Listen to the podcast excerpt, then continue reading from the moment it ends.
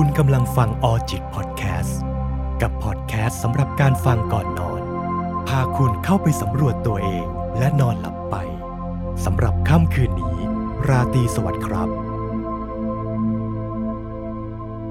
ความรู้สึกว่างเปล่า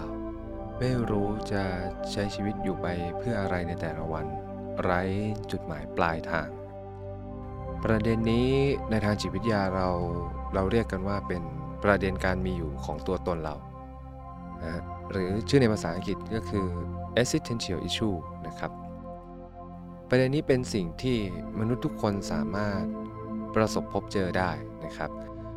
แล้วก็วิธีการแก้ไขก็มีหลายระดับครับ เริ่มต้นจากการแก้ที่ตัวเอง ปรับในเรื่องความสัมพันธ์การงาน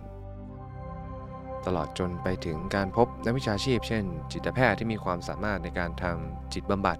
หรือนักจิตวิทยาที่มีความเชี่ยวชาญในประเด็นนี้นะครับอพอเราพูดถึงประเด็นการมีอยู่ทางตัวตนหรือ existential issue เนี่ยครับ มันเป็นเรื่องที่ใครหลาย ๆ คนมักจะมองไปในเชิงของโรคจิตเวทด้วยครับ ผมเจอผู้รับบริการหลายคนมากที่มองว่า เอ๊ะฉันเป็นซึมเศร้าหรือเปล่านะทำไมมันถึงรู้สึกว่างเปล่าแบบนี้ เอ๊ะ ฉันป่วยเป็นโรคจิตเวทหรือเปล่านะ ฉันกำลังเป็นบ้าหรือเปล่านะต้องบอกคุณผู้ฟังตามตรงอย่างนี้ครับว่า ประเด็นการมีอยู่ทางตัวตนเนี่ยครับมันก็มีโครงสร้างมาจากครอบครัวด้วย ต่อยอดมาถึงสภาพสังคมการงานรวมไปถึงการมองเห็นคุณค่าในตัวเองของเรา ถามว่าเป็นโรคทางจิตเวทไหมก็คงตอบยากครับ บางคนมีภาวะนี้ในขณะที่ป่วยเป็นโรคจิตเวทด้วยก็มี บางคนเริ่มต้นจากการมีภาวะนี้เฉยๆ แล้วพัฒนาไปเป็นโรคจิตเวทก็มี หรือบางคนมีแค่ภาวะนี้อย่างเดียว แต่ก็ยังใช้ชีวิตได้ตามปกติอย่างเงี้ยครับนั้นเรื่องนี้มันเหมือนเป็นการมองเห็นคุณค่าของตัวเอง เมื่อใดก็ตามที่เราใช้ชีวิตอย่างมีคุณค่า เราจะมองเห็นเลยว่าสิ่งที่เราทำนั้นให้คุณประโยชน์อะไรบ้าง มันมอบอะไรให้กับเราให้กับผู้อื่นบ้าง และสิ่งสิ่งนั้นจะเป็นคำตอบของคำถามที่ว่า เราเกิดมาเพื่ออะไร หรือใช้ชีวิตอยู่ต่อไปเพื่ออะไร แต่ถ้าเกิดการมองเห็นคุณค่าในตัวเองมันน้อยมาก หรือมันไม่มีเลย มันก็อาจจะทำให้เราไม่รู้ว่าเราจะใช้ชีวิตอยู่ต่อไปเพื่ออะไร บางคนอาจจะเจอภาวะ การมีอยู่ของตัวตนตรงนี้ในลักษณะที่เบาก็คือยังทำงานได้ตามปกติ ยังฟังก์ชันได้ยังใช้ศักยภาพได้ แต่มันไม่รู้ว่าทำไปแล้วจะทำไปเพื่ออะไร ก็เกิดคำถามกับตัวเองว่าฉันจะอยู่ไปเพื่ออะไร คนบางคนก็กลบเกลื่อนความรู้สึกตรงนี้กลบเกลื่อนการตั้งคำถามตรงนี้ ผ่านการกระทำที่วื้อหวาบ้าง ตื่นเต้นบ้าง บางครั้งก็เสี่ยงตายบ้าง เราอาจจะค้นพบผู้รับบริการในลักษณะนี้ของเคสที่เป็น borderline personality ผู้รับบริการที่ผมเคยเจอมาเขารับมือกับความรู้สึกเหล่านี้ด้วยการที่เที่ยวกลางคืนบ้างทำอะไรที่มันตื่นเต้นหวาดเสียวบ้าง เล่นกีฬาที่แบบมันเสี่ยงอันตรายต่อชีวิต หรือบางคนก็มักจะมีพฤติกรรมการสามส่อนทางเพศนะครับ เป็นการมีเพศสัมพันธ์แบบที่เปลี่ยนคู่นอนไปเรื่อยๆ แล้วก็ไม่ได้เลือกคู่นอนด้วย เพื่อให้มันเกิดความรู้สึกบางอย่างกับชีวิต เพื่อที่จะกลบความว่างเปล่าตรงนี้เกิดขึ้น แต่ฟังก์ชันทุกอย่างจะใช้งานได้ตามปกตินะครับ หรือบางคนที่เผชิญหน้ากับภาวะตรงนี้อย่างรุนแรง มันรู้สึกว่างเปล่าจนไม่รู้จะทำอะไร ในขณะที่พยายามกลบเท่าไหร่ก็กลบไม่ได้ ถ้าเราอยู่ใน จุดจุดนี้อย่างเงี้ยครับ ผมอยากแนะนำโดยตรงเลยว่า เอ้ยเราพบนักวิชาชีพกันเถอะ พบจิตแพทย์ที่มีความสามารถในประเด็นนี้ พบนักจิตวิทยาที่มีความเชี่ยวชาญในประเด็นนี้ ก็จะสามารถช่วยเราคลี่คลายได้ อันนั้นอาจจะเป็นจุดที่ค่อนข้างยากนะครับ บอกตามตรงที่เราจะจัดการทุกอย่างได้ด้วยตัวเอง เพราะเราเคยพูดกันมาแล้วว่าคุณค่าในตัวเองเป็นเรื่องที่จะต้องได้รับจากผู้อื่นก่อน ต้องมีคนยืนยัน ต้องมีคน confirm ต้องมีคนบอกเราต้องมีคนทำให้เรารู้สึกว่า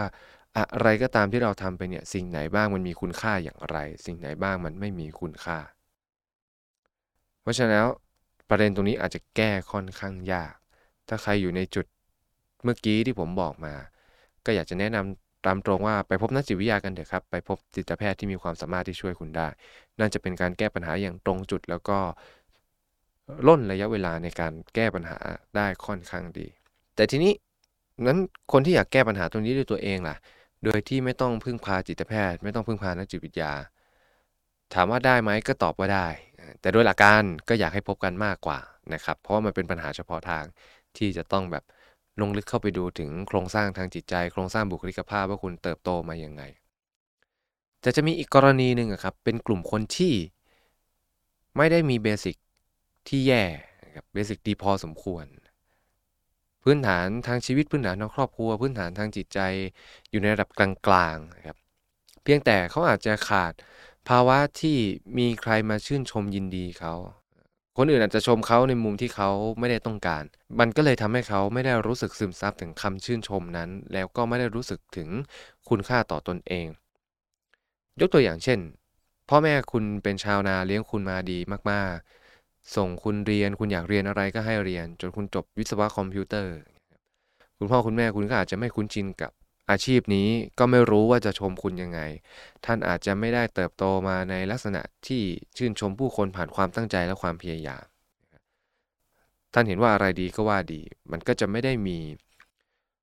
Impact ของการชมที่มีน้ำหนักพอจะทำให้เราได้ตระหนักถึงคุณค่าในตัวเอง หรือตัดภาพมาที่การทำงานนะครับ เราอาจจะเป็นคนที่ทำงานดีมากๆ แต่เจ้านายไม่เคยชมเลยเงี้ยไม่มีใครชื่นชมเราเหมือนทุกคนใช้ชีวิตด้วยการแข่งขัน เราก็จะโฟกัสแต่การแข่งขันจนลืม เราก็จะโฟกัสแต่การแข่งขัน จนลืมตระหนักถึงคุณค่าของสิ่งที่เราทำไป นั่นแปลว่าแบบเนี้ยมันมีคุณค่าบางอย่างอยู่รอบตัวคุณนะ แต่เป็นคุณเองหรือเปล่าที่ไม่สามารถมองเห็นมันได้ ดยมีเหตุผลที่ว่าไม่มีใครบอกคุณ แล้วคุณก็ไม่รู้ว่า คุณจะเชื่อได้ไหมกับสิ่งที่คุณมองเห็น ถ้าเป็นลักษณะนี้มันเหมือนของที่มันมีอยู่แต่มองไม่เห็นนะครับ มันก็เลยรู้สึกว่าขาดหรือว่างเปล่าอยู่ ตรงนี้ยังพอแก้ได้ด้วยตนเองครับ ทีนี้เราจะมาคุยกันว่าแก้กันได้ยังไง อันดับแรกเราจะต้องเข้าใจก่อนว่า การที่ทำมันจะต้องได้รับการยอมรับจากผู้อื่น จะต้องได้รับการยอมรับจากตนเอง ถ้าวันนี้คุณรู้สึกว่างเปล่าในการทำงาน ถ้ามันเป็นงานที่คุณชอบ เป็นงานที่คุณรัก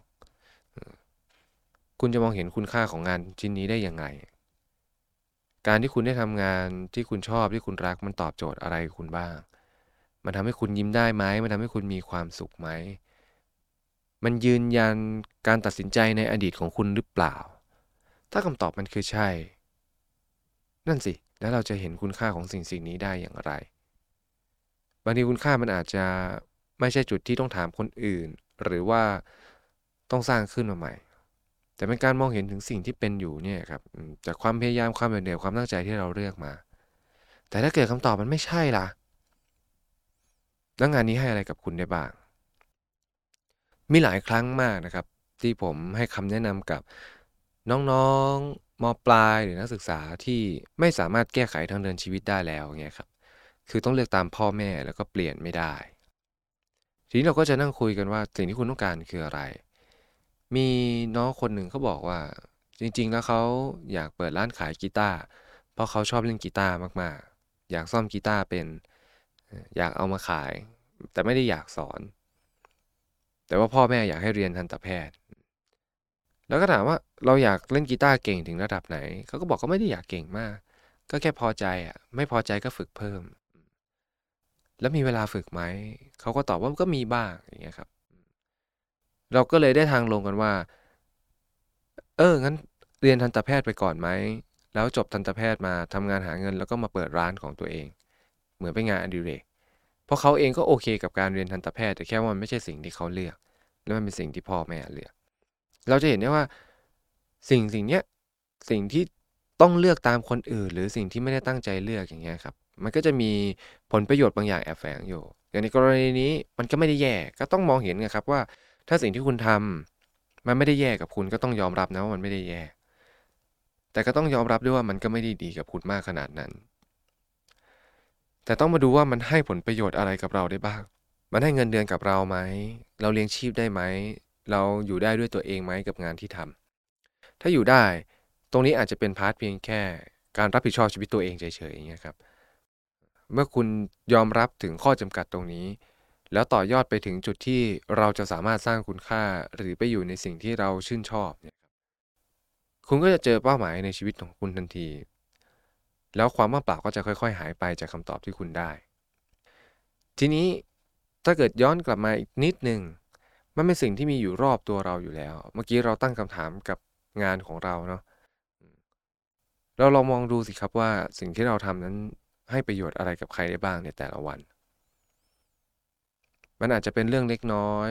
ที่ไม่ได้ดูทรงคุณค่าในสายตาคนอื่น หรืออาจจะไม่ได้ทรงคุณค่าในสายตาตัวเอง แต่มันก็อาจจะมีคุณค่าหรือเปล่า เช่นถ้าวันนี้คุณทำงานได้ดีบริษัทนั้นก็ดำเนินหน้าต่อไปได้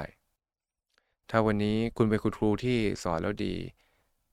เด็กๆ ก็ได้รับความรู้ที่ดี หรือต่อให้คุณสอนไม่ดีแต่คุณวางตัวเป็นครูที่ดี อบอ้อมอารีแล้วเป็นครูที่อบอุ่นกับเด็กๆแต่เด็กก็ได้เจอครูที่ดีคนหนึ่งในชีวิตเขา ซึ่งน่าจะเป็นอะไรที่มีคุณค่ามากสำหรับชีวิตเด็กคนนั้น มันจะมีคุณค่าแทรกซึมอยู่ในทุกๆ การกระทำของเราครับ อยู่ที่เราจะมองเห็นไหม และเมื่อเราสามารถมองเห็นมันได้ แล้วก็ทำการยอมรับมัน มันก็จะมีความหมายบางอย่างเกิดขึ้นในการดำเนินชีวิต และความว่างเปล่าก็จะหายไป เพราะความว่างเปล่านั้นได้รับคำตอบไปเป็นที่เรียบร้อยแล้ว แต่ทีนี้ถ้าคุณรู้สึกว่า ฉันยังไม่ได้ทำอะไรเลย แล้วก็ไม่รู้จะทำอะไร เพราะว่าทำอะไรมันก็ว่างเปล่าไปหมด ช้อยด้านข้างที่ผมแขวนไว้ตั้งแต่แรกก็คือการพบนักจิตวิทยากับจิตแพทย์นะครับ แต่ถ้าสะดวกก็อยากให้ลอง ถ้าไม่สะดวกก็ไม่เป็นไรเงี้ยครับ งั้นเรามาเริ่มรีเซ็ตตัวเองใหม่ เริ่มมองดูว่าเราจะทำอะไรได้บ้าง ที่จะเลี้ยงชีพตัวเองได้และจะทำอะไรได้บ้างที่เป็นสิ่งที่เราชอบ แม้ว่าเราจะไม่ได้ทำงานที่เรารัก แต่มันทำให้เราอยู่ได้ด้วยตนเอง ผมว่าเราก็ควรรักตนเองนะครับ ที่เราตัดสินใจแบบนั้น สามารถตัดสินใจที่จะยอมรับเงื่อนไขบางอย่าง แล้วก็ทำในสิ่งที่สามารถนำทางชีวิตต่อไปได้ และเมื่อมีเวลาว่างจากตรงนั้น เราก็ไปทำสิ่งที่ชอบต่อ ผมคิดว่ามันจะเป็นจุดที่เริ่มค่อย ๆ เรียนรู้ที่จะหาอะไรบางอย่างที่เป็นคุณค่าให้กับตัวเอง อะไรบางอย่างที่จะเป็นคำตอบให้กับการตื่นมาในการใช้ชีวิตในแต่ละวันของตัวเอง แต่เราอาจจะต้องเรียนรู้จากการตั้งเป้าหมายระยะสั้นเนี่ยครับ แล้วก็ค่อย ๆ ขยับไปเป็นเป้าหมายระยะกลางและระยะยาว ส่วนเป้าหมายระยะสั้นนั้นอะไรก็ได้นะครับ อย่างน้อยตื่นมาไปทำงานให้ ทันก่อนเวลา ตื่นมาให้กินข้าวเช้าได้ นอนหลับพักผ่อนให้ดีในแต่ละค่ำคืน ตั้งเป้าหมายให้สุขภาพดีทำงานออกมาดีพูดคุยกับผู้คนได้ เนี่ก็เป็นเป้าหมายระยะสั้น แต่เมื่อคุณใช้ชีวิตต่อไปเรื่อยๆ คุณอาจจะตั้งเป้าหมายในสเต็ปต่อไปว่า เอ้ย นี่คืองานที่ฉันเลี้ยงชีพนะ ฉันอาจจะต้องแบบไปอยู่กับอะไรที่ฉันชอบบ้าง ก็เหมือนกับเด็กคนนั้นที่ผมยกตัวอย่างครับ พอเขาเรียนจบทันตแพทย์เขาก็ตั้งเป้าว่า เขาจะไม่เปิดคลินิก แต่เขาจะเป็นทันตแพทย์ตามโรงพยาบาลเอกชนพอเขาพูดว่าเขาหาข้อมูลมาแล้ว เอกชนมันได้เงินค่อนข้างดี และงานก็ไม่ได้หนักมาก แล้วถ้าเกิดมีประสบการณ์ก็จะไปอยู่ตามคลินิก แล้วก็จะมีเวลาว่างเยอะที่จะมาเปิดร้านกีตาร์ได้ อาจจะเปิดสัปดาห์ละ3วันอย่างเงี้ยครับแล้วก็รับกีตาร์มาขาย เขาชอบแบบนี้ นี่ก็เป็นเป้าหมายระยะกลาง ส่วนเป้าหมายระยะยาว มันก็อาจจะเป็นจุดที่ต่อยอดกันก็ได้ อาจจะทิ้งท้ายกันในคำถามที่ว่าเป้าหมายระยะยาวอาจจะหมายถึง คุณมองภาพตัวเองในวันข้างหน้าแล้วอยากเป็นคนแบบไหน คุณมองภาพตัวเองในวันข้างหน้าแล้วอยากจะมีการใช้ชีวิตแบบไหน เมื่อเป้าหมายนี้ มันเกิดขึ้นแล้วได้คำตอบนะครับ ชีวิตที่ใช้อยู่ในแต่ละวันมันจะมีวิธีการที่จะนำพาไปซึ่งคำตอบตรงนั้น และหลังจากนั้นผมเชื่อว่าชีวิตของคุณจะเริ่มว่างเปล่าน้อยลง จนแทบจะไม่มีความรู้สึกว่างเปล่า เพราะมันมีอะไรให้ทำมันมีเป้าหมายให้ยึด และมันก็มีคุณค่าในตัวเอง ต่อสิ่งที่คุณทำอยู่ แต่ท้ายที่สุดนี้อย่าลืมนะครับว่าเรื่องนี้เป็นประเด็นพิเศษนะครับถ้าเราแก้มันด้วยตัวเองไม่ได้ ก็อยากจะเชิญชวนไปพบนักวิชาชีพที่จะทำความช่วยเหลือคุณได้นะครับ แต่ถ้ามันแก้ได้ก็เป็นเรื่องที่น่ายินดีด้วยลองดูนะครับความว่างเปล่าที่เกิดขึ้นไม่ใช่เรื่องผิดนะครับ มันเป็นเรื่องที่ ใครทุกคนก็สามารถเจอได้ แต่เราสามารถทำให้ความว่างเปล่านั้น หายไปได้ ไม่สิผมคงต้องพูดว่า เมื่อมันว่างเปล่ามันไม่มีอะไร เราคงไปริเริ่มสร้างสรรค์หรือเติมเต็มบางสิ่งบางอย่างบนพื้นที่ความรู้สึกว่างเปล่าตรงนั้น และจุดเริ่มต้นที่ดีนั่นน่าจะเป็นการเห็นถึงคุณค่าต่อสิ่งที่เราทำคุณค่าต่อสิ่งที่มันเกิดขึ้นรอบตัวเรา และจบลงตรงที่คุณค่าต่อตนเอง เมื่อได้เห็นคุณค่าทั้ง 3 นี้ และได้ใช้ชีวิตต่อไป ผมเชื่อว่าพื้นที่ว่างเปล่าตรงนั้นคงเปลี่ยนไปด้วย ความรู้สึกอันมีคุณค่าในการใช้ชีวิต รวมไปถึงการตั้งเป้าหมายของตัวเอง ขอให้ทุกท่านประสบความสำเร็จกับการ สร้างสรรค์บางสิ่งบางอย่างในพื้นที่ว่างเปล่าของตนเองครับ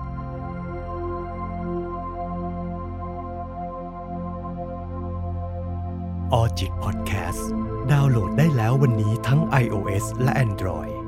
สำหรับค่ำคืนนี้ ราตรีสวัสดิ์ครับ